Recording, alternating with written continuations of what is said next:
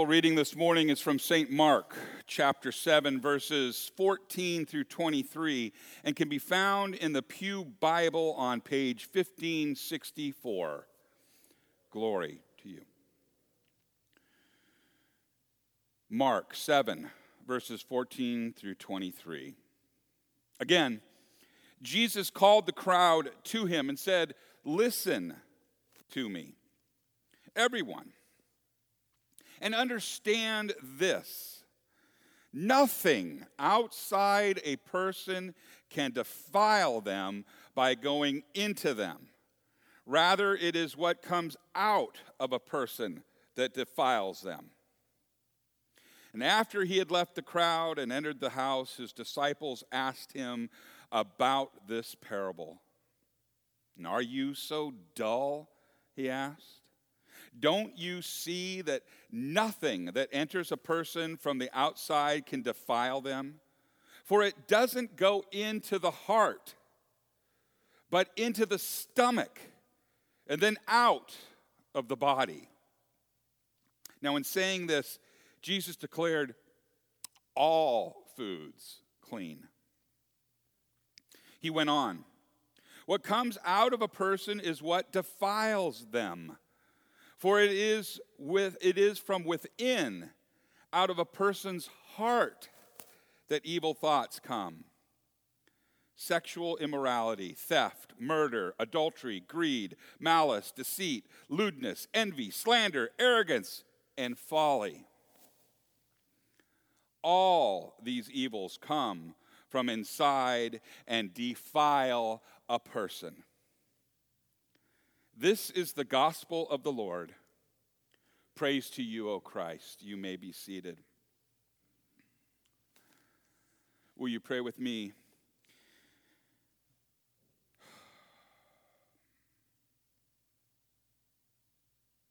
I'm having a moment here.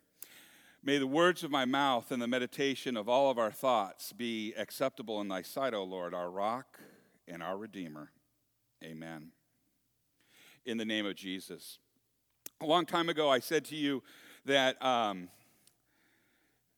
the lectionary series that we have, we follow a, a three year series, and, and it's important because it protects you, the congregation, from me, the pastor, telling you what I think you need to hear. Okay? Now, um, if I was a good pastor, I would stick to that today, but I'm not going to, and so I am not. However, we need to talk. And for those of you just visiting for the first time today, I apologize. This doesn't happen every Sunday. But I wanted to chat with you about something that came up this week. And last week we had an epistle. And um, if you remember, it was Ephesians 5 22 to 33. Anyone remember what that one is? It's uh, wives, submit to your husbands to your own, or excuse me, wives, submit yourselves to your own husbands and as you do to the Lord. For the husband is the head of the wife, as Christ is the head of the church his body of which he is the Savior. Now, as the church submits to Christ, so also wives should submit to their husbands. I thought there was obey in there because that was what was uh, brought up, right? And, and, and, and the crux was um, maybe some people are offended by the thought that um, Paul is saying, Wives, obey your husbands.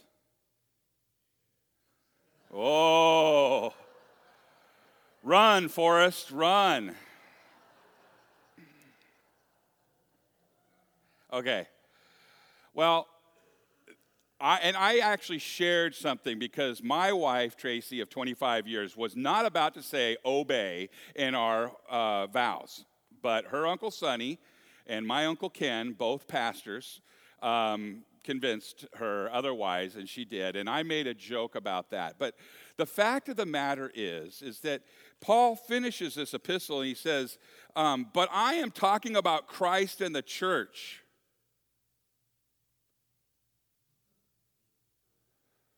He's not giving marriage advice to two heathens married to each other. And if he is, he's not just giving advice to the women. Because the very profound part of that is men. Love your wives like Christ loved the church. And how much did he love the church, gentlemen? A lot? How much? What did he do for the church? He died a painful death. And yet the church and the people that the bride, Christ's bride, oh, there's another part of that. Christ's bride is a rebellious bride, a bride that cheats, an adulterous bride. And yet he still pursues her. Now, in marriage, when we take a man and a woman comes together in marriage, the marriage is, you know, the first time I heard marriage was, uh, well, of course, a little boy, as, as, holy matrimony. But then as you go along into school and you actually get into the thing called auto shop and you get, they let you, you know, weld, you marry materials together, don't you? You melt them and they blend and they become better or stronger together. They cleave.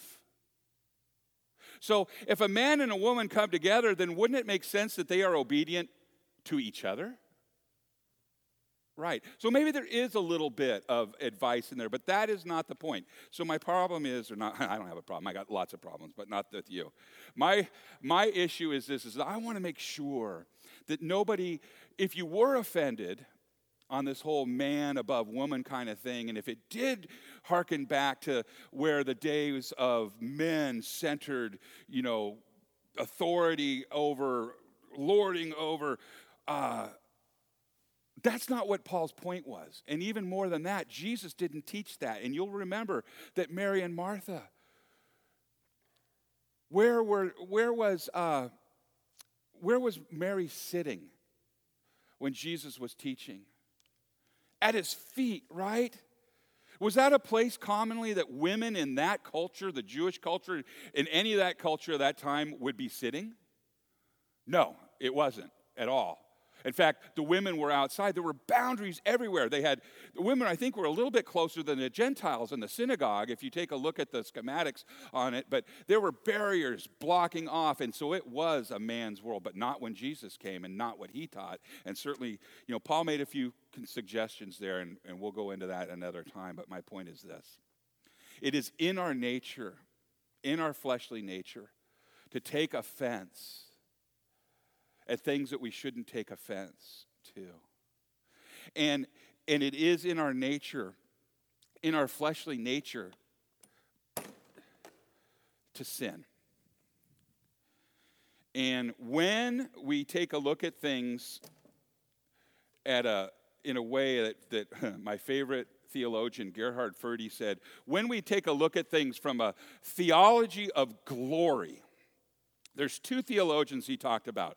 One is a theologian of the cross, and the other is a theologian of glory. The theologian of glory says the cross is an ends to a mean, or a means to an end. How about that? I can't even say it right. A mean to the end, right? And it helps me to get to glory. But while I'm going to glory, and for those of you at home, I'm making really spastic looking movements across the uh, nave here, but uh, that's wrong.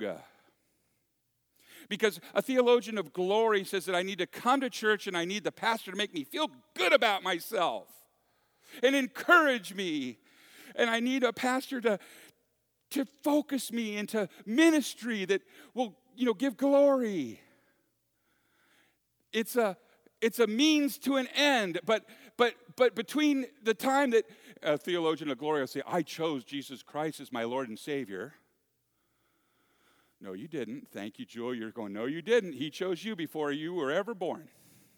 A theologian of glory says there's something I must do. It's Jesus plus me.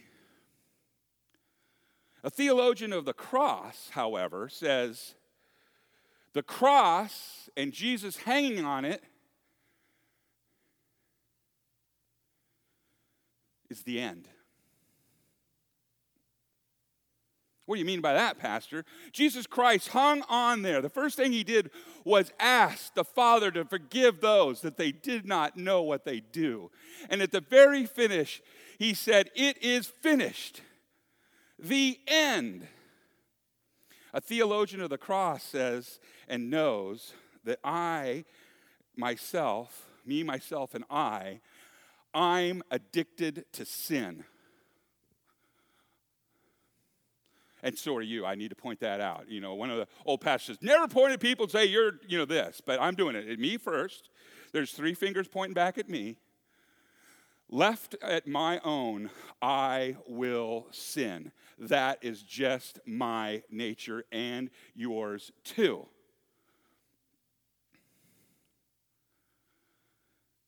However, when Christ said it was finished, it was finished. So a theologian of the cross looks at it as okay, I'm dead with Christ. My sins were hung on that cross with Christ. It is an end.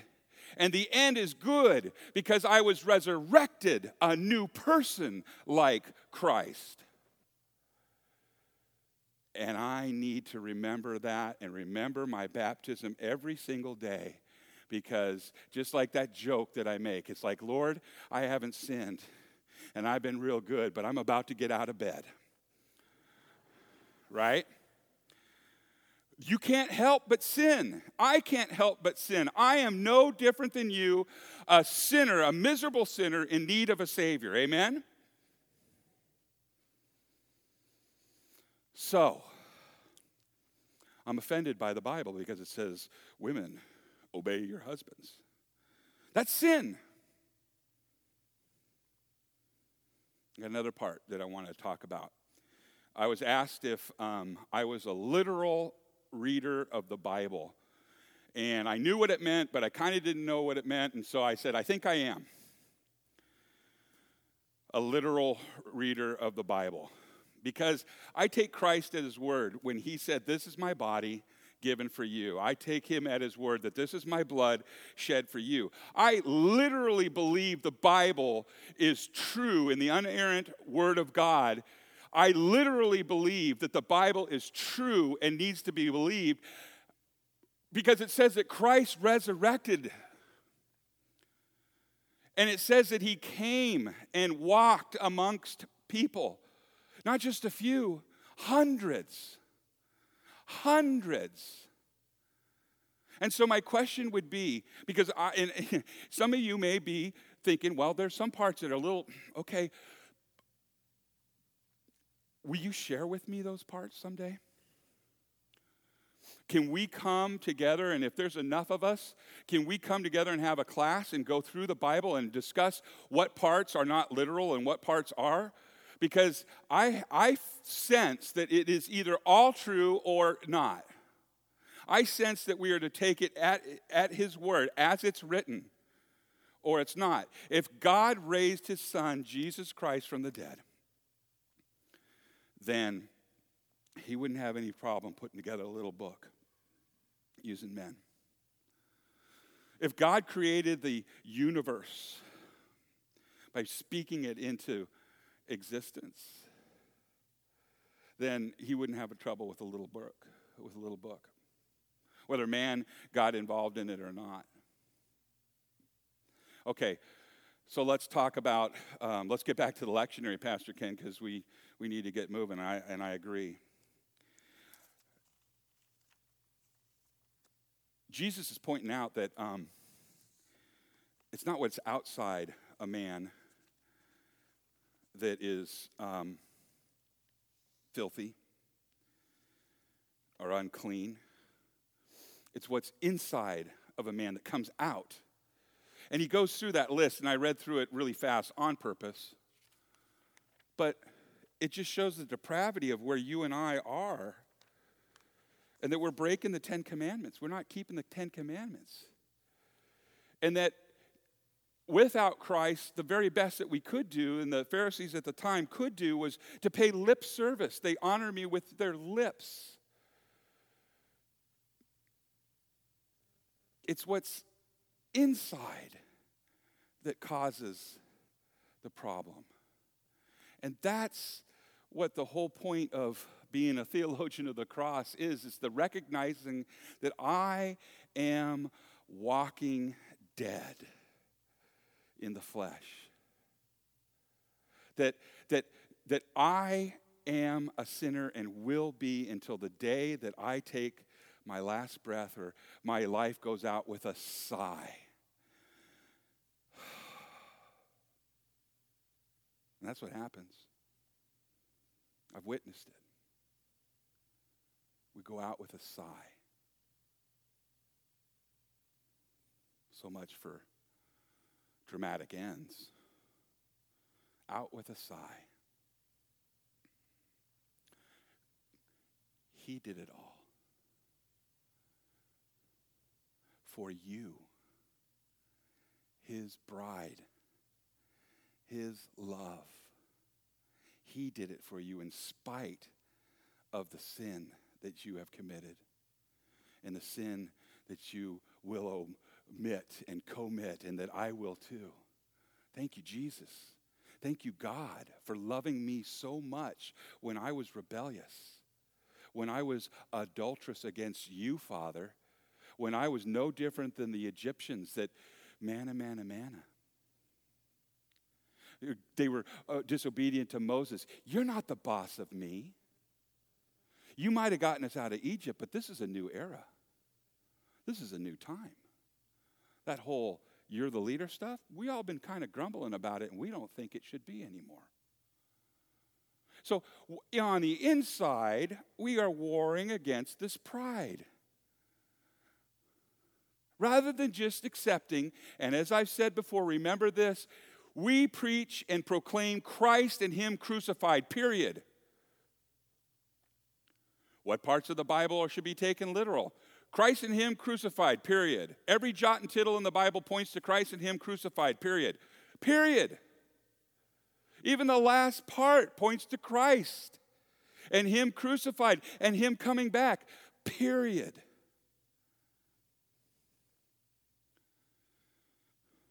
I get a feeling I'm not making you feel very good because I'm seeing some faces out here that some are going, mm, mm. Yeah. Well, here's the good, good, good, good, good, good, good news. And that is today, we're going to come up together and hold hands at, at the table. You've been invited to the feast. And Christ promises to be at that table with you, in and on, above and below those elements. You get a taste of Christ. It comes over your lips and it washes you clean. True body, true blood. That's what he said. He is in those things. It imparts his grace unto a sinner like me and like you. It matters and it means everything, and it is literally life giving. Or at least that's what the Bible says.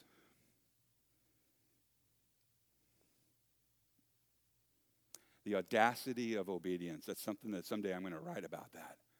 Like it's audacious to, to be in obedience. I mean, look at the streets. Look at people. You're not the boss of me, or, you know, all of the people that just, you can't tell me what to do. No. That's just in our nature, our sinful nature. And I'm here to tell you, He loves you anyway. And He's bringing you back to Him each and every time you take that communion. He's brought you back. You are baptized, you are clothed in Christ in your baptism. So, what do you want to be when you grow up? Happy? What do you want to be when you grow up? Well, you're all grown up and He adopted you, and He clothed you, and you are His, so you should be happy. All right, amen? In the name of Jesus.